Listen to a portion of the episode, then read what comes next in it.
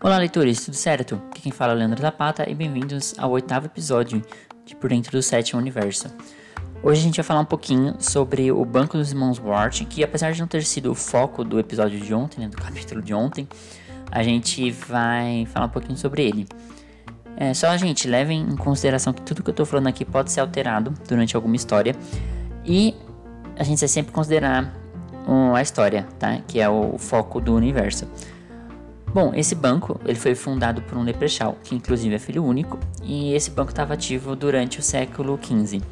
Eles eram responsáveis por guardar o dinheiro ganhado por caçadores de recompensas, é, ladrões ou qualquer outro ser que, possa, que não poderiam usar é, meios legais para segurar o dinheiro deles. Em outras palavras, né, muitos seres do submundo, como magos ou demônios, ou não, né, ou seres ou pessoas normais, é, usavam esse banco. Bom, esse banco existe há mais ou menos mil anos, talvez um pouquinho mais, e além de ouro, ele guarda muitos itens mágicos raros e objetos caros e qualquer, na verdade, qualquer outra coisa, né? Qualquer coisa que os clientes queiram guardar. E dentro desse espaço usado pelo Art, é, vem do Reino dos Sonhos. O que isso quer dizer? Que para ser criado, ah, alguns apanhadores de sonhos, eles foram contratados para criar o espaço onde o banco existe. E até hoje, até o momento da história, os apanhadores de sonhos eles são a primeira, mas eles não são os mais fortes e nem a única defesa do banco. Durante a história do banco, é, só uma pessoa foi capaz de roubá-lo, que foi a Amélie Champodry.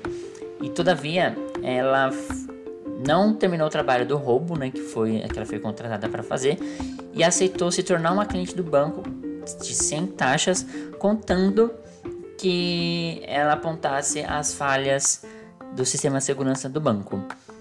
E algumas lendas dizem, né, que vários objetos ali guardados, entre os mais raros, estão ovos de dragões vivos, totens de deuses e sangue de anjos. Então, galera, curtíssimo, é um, um, um pouquinho de detalhes sobre esse banco. Eu espero que vocês tenham gostado. É, não se esqueçam de ler Afterlife, né? Que já tá chegando no fim. Já estamos capítulo 36, se não me engano. Né, no, no dia de, dessa postagem, né? No caso.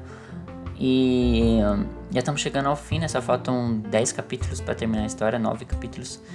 E é isso aí, galera. Depois disso a gente vai vir com a Sombra. Não, minto, o Detidor da Morte é a próxima história do sétimo universo que vai ser lançada pelo Wattpad.